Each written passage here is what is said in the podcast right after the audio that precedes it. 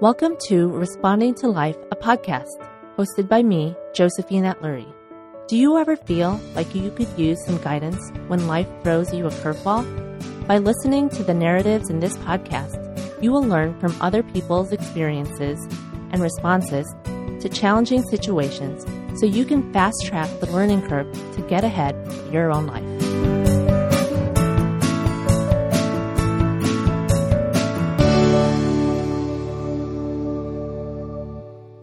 In this final fertility episode of season one of Responding to Life, I share the last part of my modern day family creation story, a process of surrogacy. To help me in this candid conversation about the ins and outs of surrogacy, I asked my best friend Nubia to join me again to talk about this personal moment in my life. To pick up where we last left off in, in the story, we had gone through many rounds of IVF, experienced several miscarriages, plus our second trimester loss of twins ultimately went on to international adoption of our first son from Kazakhstan, and then tried IVF one more time, which led to me carrying another set of twins, this time to term. We wanted to grow our family, but another pregnancy wasn't feasible for us many years later. So let's get started with our conversation on the path of our surrogacy.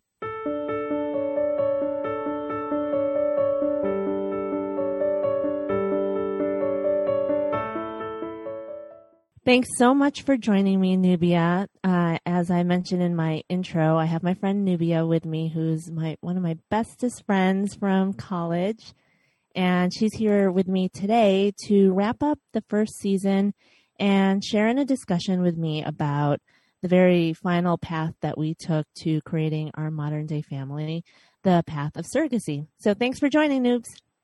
Oh my gosh, always. I'm so I'm honored to be on your final one for this season. I cannot believe it's 25 episodes, but I mean, your story was not a simple one to share. And I think that you really delved into some great topics this season. And I can't wait to see what's next after this. Yeah.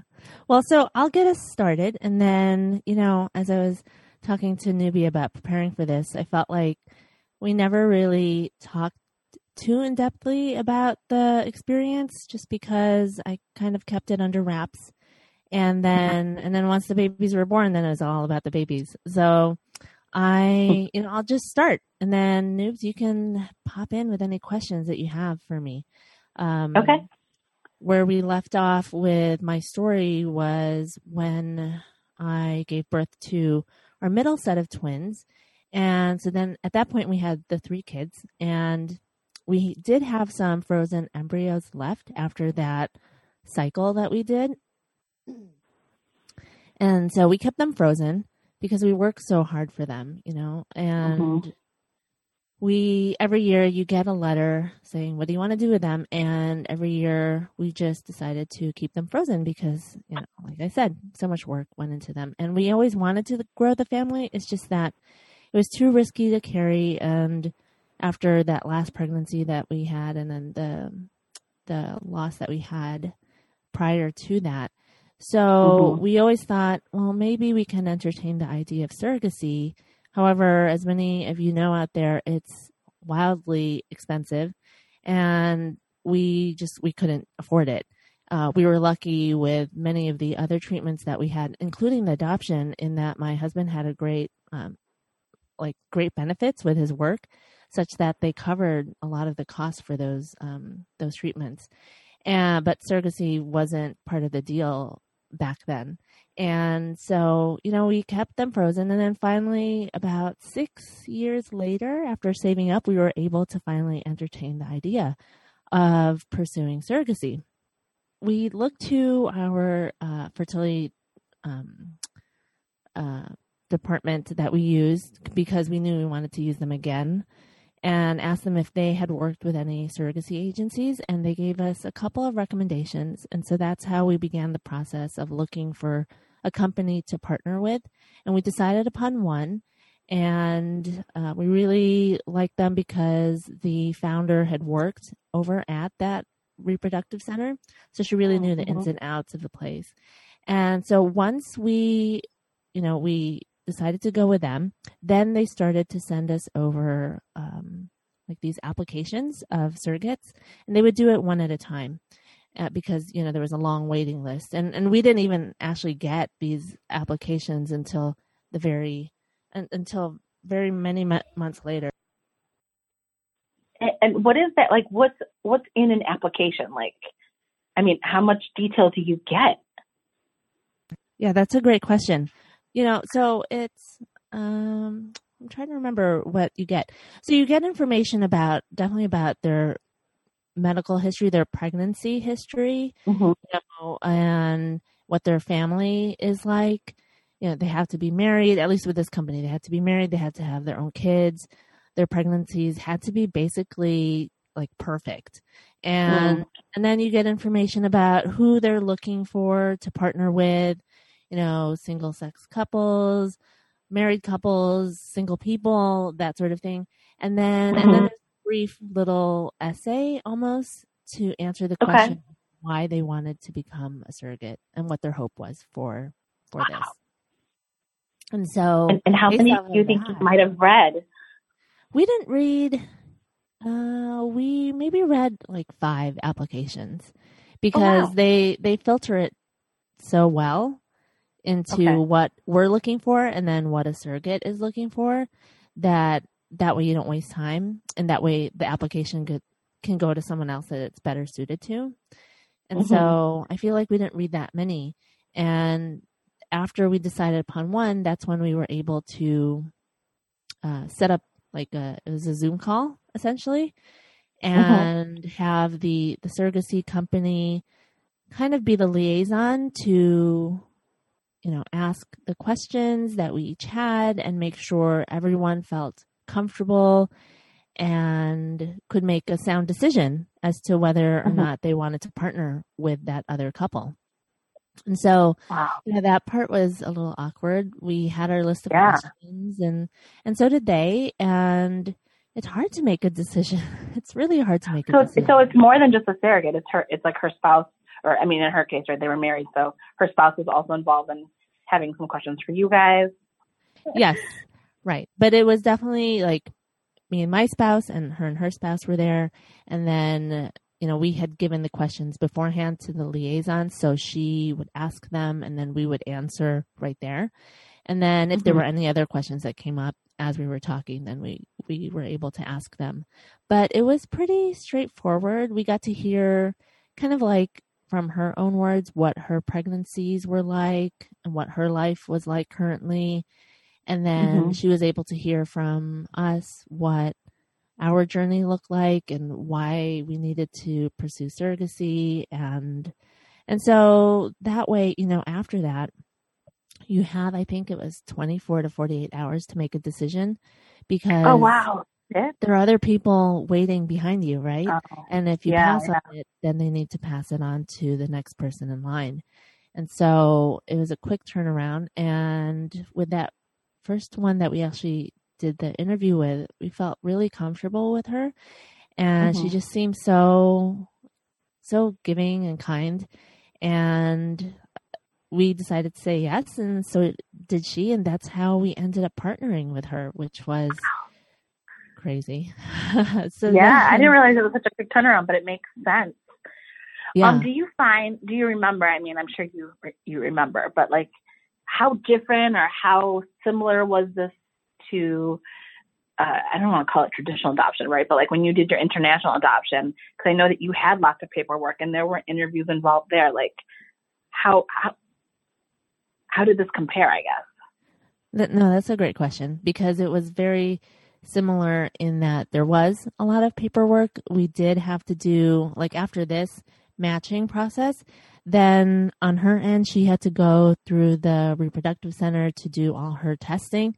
And then on our end, we had to do all this legal paperwork. We had to hire a lawyer to make sure that um, once the babies were born, they were legally our children. And, uh, then um, we also had to set up you know all the financials so it mm-hmm. was reminded me definitely a lot of adoption even though it was different but because adoption we had all this paperwork to do beforehand and it seemed like there was just an endless amount of tasks that didn't seem like it should be associated with having a child and more so mm-hmm. associated with like applying for college or a job or buying a house. But so in that respect, it was very similar. And also in terms of the the waiting, you know, it was definitely longer for adoption, all the waiting mm-hmm. process. but there was a lot of waiting here because we didn't get to see any any applications for at least half a year. Um, once we oh, we you know gave the deposit with to the company. To, with the company, yeah, because there were so many people in line ahead of us. So the the that was how they were very similar, and then and then different because once you once you started signing off on things, now you're actually working with a partner versus after all that paper with with adoption, then you just return back to life and you're waiting and there was no one really to partner with. So so that's what made it. Well, different. it's like a partner who now you have to trust is going to do what they need to to deliver healthy babies, right? It's like it's like a whole different level here. Yeah. Yeah. So that was that was one of the hardest things for me. Um, I'm, yes, I can imagine knowing you. yeah, you know. I'm like, did you get a control. schedule ahead of time with specific timing of medications? I'm, I'm teasing, but like, this is how you plan things like this, right? Like, as a mom, as a planner in your in your past life and current activities, like this is what you're known for. You're very detail oriented. This must have driven you crazy not to have this control. It did. It did. I'm just trying to. How should I answer this? Yes, it did. me, that was one of the lessons learned of this was that it. I had to let go of control in any of these and in any of the paths that we took. I did true, have to true.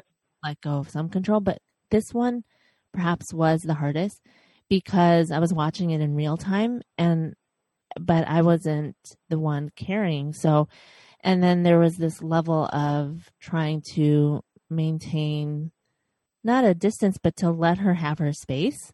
I think she understood and that I needed to get updates.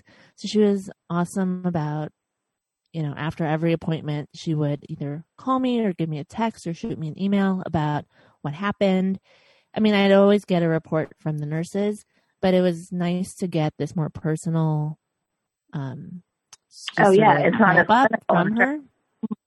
Yeah, so that was really nice of her, and I think you know it's great that she herself went through her own pregnancies and was a mom because she got it. You know, she I, I didn't even have to ask her for that. Like towards the once she did become pregnant, then we kind of set up ground rules of like how often we we would touch base. But you know, initially, I think she just understood uh, as a, a mom and uh, having been pregnant that I would want to hear what was happening from her side of, mm-hmm. of things. But yeah, the, that lack of control and that trust that you have to have of someone that you don't know, that was so difficult for me. But, um, you know, I think it was a lesson that I had to keep learning throughout life, which was why, you know, that just was another instance of it, I, I guess. Um, but yeah, so after after legal was done, after she got clearance from the reproductive center, then we were finally able to get uh, a schedule of of the the frozen cycle, and and so she started her meds. And in the beginning, our check-ins were a little uncomfortable just because there wasn't mm-hmm. anything too much to talk about you know, she it's not like she could tell me, "Oh, I felt the baby moving and here and there." It was just, "Okay, I did this medicine and um and then I would ask her how she's feeling because I, I remembered, you know, how hormonal I got and and how, you know, towards the end those shots started to to be very difficult to take. And she had never done this before because all of her pregnancies were natural. So, you know, mm-hmm. I would mm-hmm. check in on her like that, but it was weird because I often mention that there aren't any social norms for how you're supposed to interact with a surrogate. You know, we have all of these things that we learned as we as we go through life, like how you're supposed to interact with your coworkers and your boss and with your friends and your family, right? And your teachers, but never with a surrogate. And so that was really weird for both of us. And we had to build up that relationship from scratch and it was, you know, it was hard in the beginning, build especially a 'cause we both- relationship. while You're, sorry, build a relationship while you're also trying to manage what I'm assuming is a plethora of emotions on your own end, having Right. to go this route, right? Like there are many reasons why, and some of them are really hurtful for you. Yeah. Yeah, yeah, that was hard. There were a lot of emotions, you know, that I tied into this that maybe I shouldn't have, but I did. I was very sad about that and about not being Mhm. able to carry, about having to ask for help. You know, me, I don't like asking other people to help out. I just want to do it myself. And so this was like a tremendous thing to have to let my guard down and expose myself of like I can't do this and I need I need your help of all people because and I don't even know you and I'm asking you to do this tremendously selfless act and and do this for us. So that was you know that was really hard and it's not something that we really discussed like I would constantly thank her, but it wasn't something where I would just sit down and say to her, you know, I feel like I feel like I'm not like living up to what the idea of a woman is who's supposed to be able to conceive and all these things. And so that was just sort of underlying and that I Mhm. feel like, you know, I had to get through many years later and just throughout the whole process. It wasn't something that like I dealt with beforehand and and was okay with it and was at peace with it. Like I, it was this just constant thing that I had to sort of talk myself through and and come to terms with the fact that you know all of our children they came into our lives in in different ways but like the common theme that i always say is they were brought in by love they were supported by love and at the Mhm. end of the day you know that's all that really matters that however Absolutely. a child comes into your life, right? And Yeah. that doesn't that doesn't reflect anything upon what you're capable of doing and your worth and your inability to do things or your ability to do things. And so that was another lesson that I took away from this experience for sure. Do you feel like you, it opened your eyes a little bit to what maybe your husband might have experienced during, let's say, um, the just being not the person caring, right? Like you're, it's a different level of relationship. I- Yes. I, I'm not, I'm not phrasing it properly, but like what it feels like to be a partner during a, a, a pregnancy journey, I guess. Yeah, no, absolutely. I definitely felt that way. And I did it didn't dawn on me until I was I I went out to visit her for the first time Mm-hmm. for like this big ultrasound appointment when they do like a gamut of tests. I think it was 20 weeks, 24 weeks. I always get the numbers mixed up. And when I was sitting there, you know, we I flew up by myself and I was we had lunch together, we went out shopping together and then we went to the appointment. And as I was sitting there, like I noticed as we were sitting in the waiting room, her hand rested on her belly. And that was like the first moment when I felt like a little pang of jealousy. When I was on the phone with her doing checkups, I would never really see that. And so this was the first time where I saw, you know, something that I would have done and that I had done in the past with other pregnancies. Mm-hmm. And and I felt a little pang of jealousy at that moment. And then when we went into the ultrasound room, like she went in first, then I then I got called in. And as I was sitting there next to her, you know, one I did feel a little jealous and then wishing that I were the one there and feeling all of that, all, seeing the babies moving around. And, but then as I just sat there taking in all the information and looking at the ultrasound, I realized this is what my husband must have felt like Mhm. all Mhm. those pregnancies throughout all of those cycles and and just wanting to do so much you know you want to help this person out but there's really nothing you can do except like stand on the sidelines and support them in whatever way they ask you to because you Mhm. really don't know what they need. And, and that's, you know, that was like a big sort of realization for me is that uh, this standing on the sidelines and supporting is kind of sucky sometimes because uh, you're in it, but you're not like fully in it. And, right.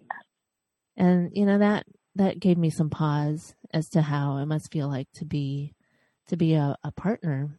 But, you know, at that point, uh, when she was halfway through the pregnancy, uh, we had, we had really come to develop our relationship and, and finally meeting her even further was just great and really made our bond more connected, which was mm-hmm. really nice. And, and then, and then the other aspect of things that came about as she finally did get pregnant was that, you know, I had another person's feelings to consider, which was odd right. because all this time it's just been me and my husband.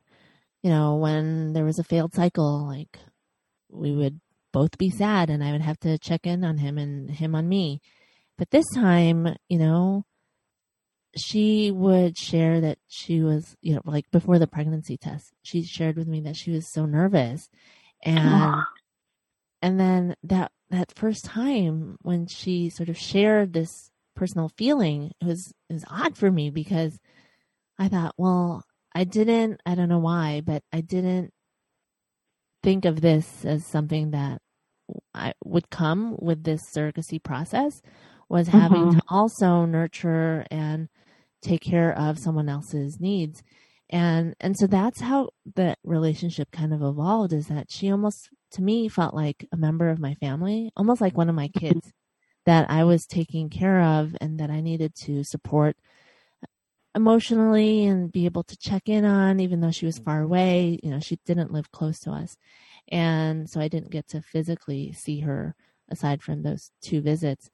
And but that is how that that bond ended up forming, which was yeah. And I think it says a lot about how vested she was in in the whole in this whole journey, right? Knowing that it was her first time, like it says a lot about who she is, and I think that the agency did a really great job on a selecting people who they wanted to work with to make these families come to fruition, right? But then also matching her up with you, I think um, it, it gives me goosebumps just hearing that because I think that's incredible that she felt a sense of responsibility to you and felt guilty and, and scared about it. Mm-hmm. Um, and then just hearing you, like, I, who who would ever think that you're gonna have to think about somebody else's emotions in this process, right? Like, you don't think about that. So yeah, that's a learning process for everybody. Yeah, yeah. And that really, like I said, just I didn't take that into consideration. But um but yeah, we worked through it, you know, just like with any relationship, we worked through that and it just created a stronger bond between us. And, you know, after that visit, that 20 week visit, then we thought it would be great for our families to meet because we both had young kids. So, mm. um, our eldest at that point was seven, and then the little ones were five, I believe. And so, you know, we always have had a very open conversation about how everyone comes into the family because, you know, our first son was adopted. So he knew his birth story, and then we told his siblings about it. And once we were kind of in the clear of the pregnancy being viable, that's when we decided to open up the conversation to the little ones and mm-hmm. told them that, you know, far away, they were having their baby brothers growing in someone else's belly. And we kept the language just super simple. You know, we got all the books that we could find. There weren't many. And mm-hmm. we, you know, they were just so sweet about it because, because of their son, their brother who we adopted, they said, oh, you know, that was kind of how the conversation went in that, oh, so he's growing in someone else's belly like our brother uh-huh. and, uh-huh. or, or like I did. And then, and then when will we get to see, you know, our new baby brothers? And, and so that's how that went. So we felt like, you know, maybe it'd be a good idea for them to meet the surrogate and see her growing belly and to see that you know she's doing this this such a generous act for us and just to be able to connect the pieces and same for her mm-hmm. kids because her kids saw that their mother had babies growing in her belly but they were not going to become a part of their family that the babies right. were family so we just both felt like you know what let's let's meet up if possible and so we made that happen maybe about two months after my first visit and it was a little awkward. Like the whole trip over there, we had to keep repeating to the kiddos that, okay, we're going to go meet the the kind woman who is carrying your baby brothers, and then you'll get to see them on the TV screen, you know, with the ultrasound, and and it will be great. You'll, you know, we'll get to see where they're going to, where she's going to give birth to them, that hospital and and then it's a fun trip for them, right? And so, right. you know, we got there and we decided to meet up at a park because, like I said, all the kids were little, and also to do some photos, and. Mm-hmm. You know, and this is all her idea. She just, she was just so sweet. Like, I didn't even think about doing all this stuff. And I'm so glad that she did because now I have these great memories from, from that day. And I had so, no idea that, that was all you. No, no. You know, one of the things after that second trimester loss was that, you know, how I don't like to jinx things. Well, I, uh, when I was pregnant with uh, Milena Mateo, I never, I never took pictures, and I didn't have the baby shower. I didn't have anything, and um, so I think I had one picture right before we were about to have our our scheduled C section for them, mm-hmm. and that was it. I don't have anything else. And the, I kind of felt that same way with this. And plus, I didn't know what her boundaries were, so I didn't ask her mm. to take any pictures. And but this was her idea because I guess part of the agency's um, thing for the the surrogates is that they all had this this group that they were a part of, where they could just you know like like a support group and. Mm-hmm weekly check-ins just to see, you know, someone it's always helpful to hear from someone who's going through the same thing. And I guess one of the other surrogates had mentioned that they did this and she thought it was a great idea and I'm so glad that she mentioned it. And so we did it. We have these great pictures and and it was uncomfortable just like it was at the beginning for me and her to forge our relationship. You know, the kids played together and and husbands met and and then we took the kids out to lunch. And then after that, we joined her at an ultrasound appointment. And as we're, you know, she goes in first to get her checkup, and we're waiting in the lobby with with the kiddos. And then they they called me in, and I got to see, you know, the babies on the screen and hear from the doctor. And then my husband came in with the three kids, and they sat there on the chairs next to her and they're looking up at the TV screen and they're just, it was like this silent awe, you know, from, because they're so little, they've never seen anything, they don't know what to expect. They see like these, these figures moving around in like black, white, and gray. And I think it was probably Jaden who, who said, are those our baby brothers? And, ah. and then, you know, it was it was it was just so yeah, How do you not start crying at that? I know I'm about to. I'm about to. I'm about to. Um and so you know all you could say was yes and then it was it was kind of at that moment that like I had been so anxious and nervous about this encounter and how the kids would take it and just how everyone else was feeling, right? I'm always concerned about how everyone else is feeling. But I think just that simple question and that simple answer and them being able to see the babies on the screen and her growing belly like they just got it you know mm-hmm. and that's all they needed they didn't need this big grand explanation they're not like adults who will ask all these prying questions and all these things and they just understood okay well we have we have some new siblings coming and they're they're you know they're growing nicely in there and then we'll see them in a couple months and and that was it they just it was insane how easily they took it. And it was the benefit, I think, of us just always having this open conversation about mm-hmm. like our family story. I think that really helped. Oh, I'm definitely like, I mean, how do you explain to little kids in general, right? Just pregnancy as a concept in general, right? Without going into details. And your kids are little, like, so yeah. I, I, that would have been just complicated, just like in a, a whatever a uh, normal, not not normal, but like a typical scenario. I think the fact that you had always shared these stories, like they understood families come in different ways, and our family has come in many ways, and here, here it is, and here's just a, a new way, and you know, it, I think it really helped ease that path and that conversation. Oh, so sorry, Charlie's joining in on the conversation.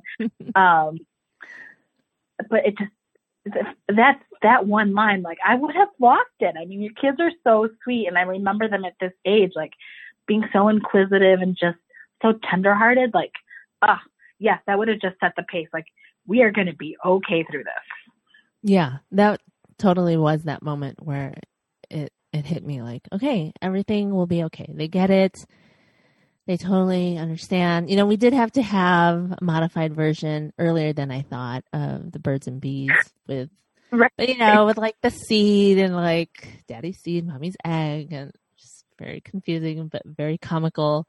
Um, but that's right because you also have a family of scientists in your background. So I can imagine like you need to kind of tell them the truth. Like let's, let's go here. I still but, remember like, telling them. It's funny. It's oh my gosh, I can't imagine. But what I'm what I'm can't remember is when you started telling us, right? Because you, you were so cautious based on your past on on sharing details too soon. I can't remember if you told me or many people before you went on this visit, or if you started telling us afterwards. And probably afterwards. I don't remember. I mean, there are only a few people that we told, mm-hmm. like our siblings, mm-hmm. our parents, and and then a handful of like besties like you. But even then, like with telling our parents, we were so nervous. I mean, I was so nervous about it. And just just like the same feeling that I, I had when I was nervous about telling them about adoption because mm-hmm. I just I cared too much about it back then. I feel like I cared way more than I do now about how other people think of me and and my mm-hmm. decisions, and that really weighed on me. And so, telling them that we were going to do this, which was such a foreign idea, adoption was such a foreign idea for them, and then surrogacy in, as well. But right. you know, they I, I recall it being sort of anticlimactic because I had worked it up so much in my mind that the mm-hmm. responses would not be positive, that the responses I did end up getting, you know, weren't, were just, they just said, okay, all right, you know, we respect your decision. I think having gone through adoption and seeing the love that we had cultivated and, and just our son, being in the family, that that kind of eased them into this other form of mm-hmm. bringing a child into your life. Um, and then back then, when we introduced the idea of adoption, it had been right after that loss that back then no one was saying anything to us. They just, I think everyone just felt so bad for us that they wouldn't say anything. So, so yeah, I had worked it up in my mind, but to answer your question, we didn't tell anyone else. Again, I don't like to jinx things. And mm-hmm. I think, I remember one day, it's funny. I remember one day saying at the gym, you know, you, you remember over in Boston, mm-hmm. Friends that I had over there that I'm going to be away for, you know, for it was around Christmas because that's when the babies were born. And I said, well, I'm going to be away. And they're like, oh, you're going away for for Christmas break. And I'm like, yeah. And then I come back, then I come back with the, the child number four and five out of the blue. and they were just so confused. And that kind of was representative of like how they got announced to everyone was just like, oh, okay, you know, now now we have child four and five. But, but we need to backtrack because the whole delivery, like that's a whole nother gamut of just like surrealness and I, I mean, you guys were moving and just, I mean, can you go back to that moment? Oh, when we were when they actually got delivered. Well, when they got delivered, it worked out because she because she had already had her own pregnancies. She knew she kind of knew when okay this is going to happen. So at around 35 weeks, she gave us a call and she said, "All right, I think it's this is the moment." She had called before mm-hmm. once, and it was it was Braxton Hicks, so it was fine. But this time she mm-hmm. said, "Okay, I think one of you should get on a plane now." And so my husband did because I was I stayed behind to take care of the older three. I think and that's he, what he's the one that went, right? Like, yes, because in my right. head, like it's the mom goes, right? But like, okay, so he went. Yeah, he went, and and it was great because, you know, in thinking about it, now I gave him this like very special moment. Not that I gave him, uh-huh. but it allowed him to have this very special moment, and so he was able to fly out there just in time to like she had just delivered and and then he was able to meet the babies. And i remember sitting in my bed at night waiting for his call to let me know that everything was okay. And then i got that call. And remember sitting there just crying and just it was just so surreal. And his him describing like babies and how she's doing and everything everyone was fine. And it was just so weird to be in my room out in Boston while he was out out in Colorado, like meeting our new babies, which is just crazy. And so then a few days later, I flew out with the older three. The babies had to stay in the NICU for a week. They were totally fine. Mm-hmm.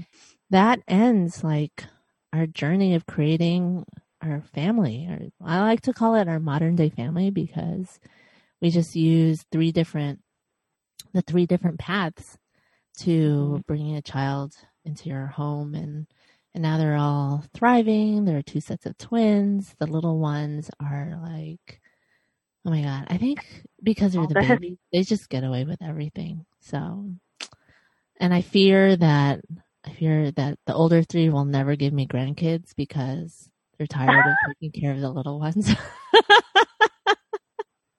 I'm crossing my fingers that isn't the case.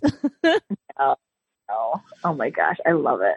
They're they're they're all so funny. They're they all have such individual, unique personalities, and just I love being at your house because it's like fun chaos. Even mm-hmm. though like you're, you're you're very organized and we've got we've got a schedule. I mean, right now, pandemic, whole different situation, but right, like I can go over there. I know what we're doing that day, and yet there's still nothing but unexpected funniness happening every second because one of five will say something, do something, bring me something to eat, like, or they're in the pantry climbing things. You're just like, what are you doing? Like, just get down, you know? And they're just, they're, they're a delight. I love them so much. And I think I love modern science. I, I love, I love everything that has happened in this world to make families, to, to help families become families, like mm-hmm. in many different ways. Because we get, we get stories like yours and, I'm just lucky to be along for the ride because it is so much fun. well, they adore you. You are their fairy godmother, as they call as they call you. Which, well, I think it was very fitting that their my kid's godmother was able to sort of wrap up the story of of how my family came to be because you're such a, a instrumental part of of our lives. And so thank you so much, Nubia, for joining me today to to talk about it and like dig deep and help me get the story out. I really appreciate it. Thank you, friend. I think that um, I'm sure I've heard some of your guests really talk about what a joy it is to be on your podcast, just because there aren't enough people telling these types of stories, and I think there are many people who are questioning: Should I go this route? Should I not? What are the emotions when I feel? Is this normal? Is this not? And I think you being willing to share your story so openly and being so vulnerable is going to help a lot of people make some great decisions and hopefully make some families come together. So thank you for doing what you do. Oh, I love that. Thank you, Nubia. Love you.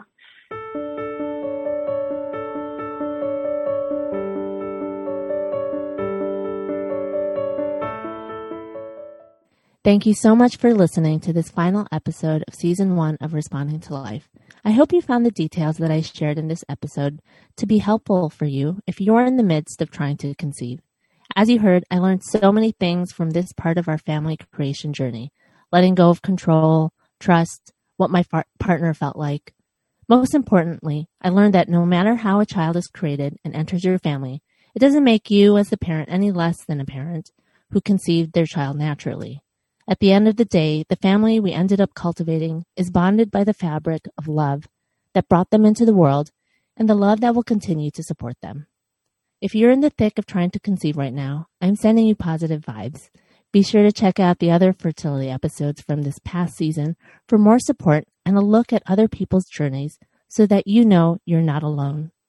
And for everyone listening to my show, please be sure to check out previous episodes on health and wellness topics, parenting, and my handful of bonus episodes on COVID and the pandemic. And mark your calendars to join me for season two of Responding to Life this October. Thank you for listening to Responding to Life, a podcast. If you enjoyed today's episode and would like to receive a bi monthly newsletter with an exclusive and free video meditation, along with wellness tips and deals, please go to www.respondingtolifepodcast.com and sign up for the newsletter by entering your email address in the pop up box. In there, you'll also learn my seven step process on how to meditate like a pro so you can stress less and live more joyfully. If you enjoyed the show, I invite you to share it with your friends and leave a rating and review on whatever podcast outlet you use. I look forward to sharing another inspirational story with you real soon.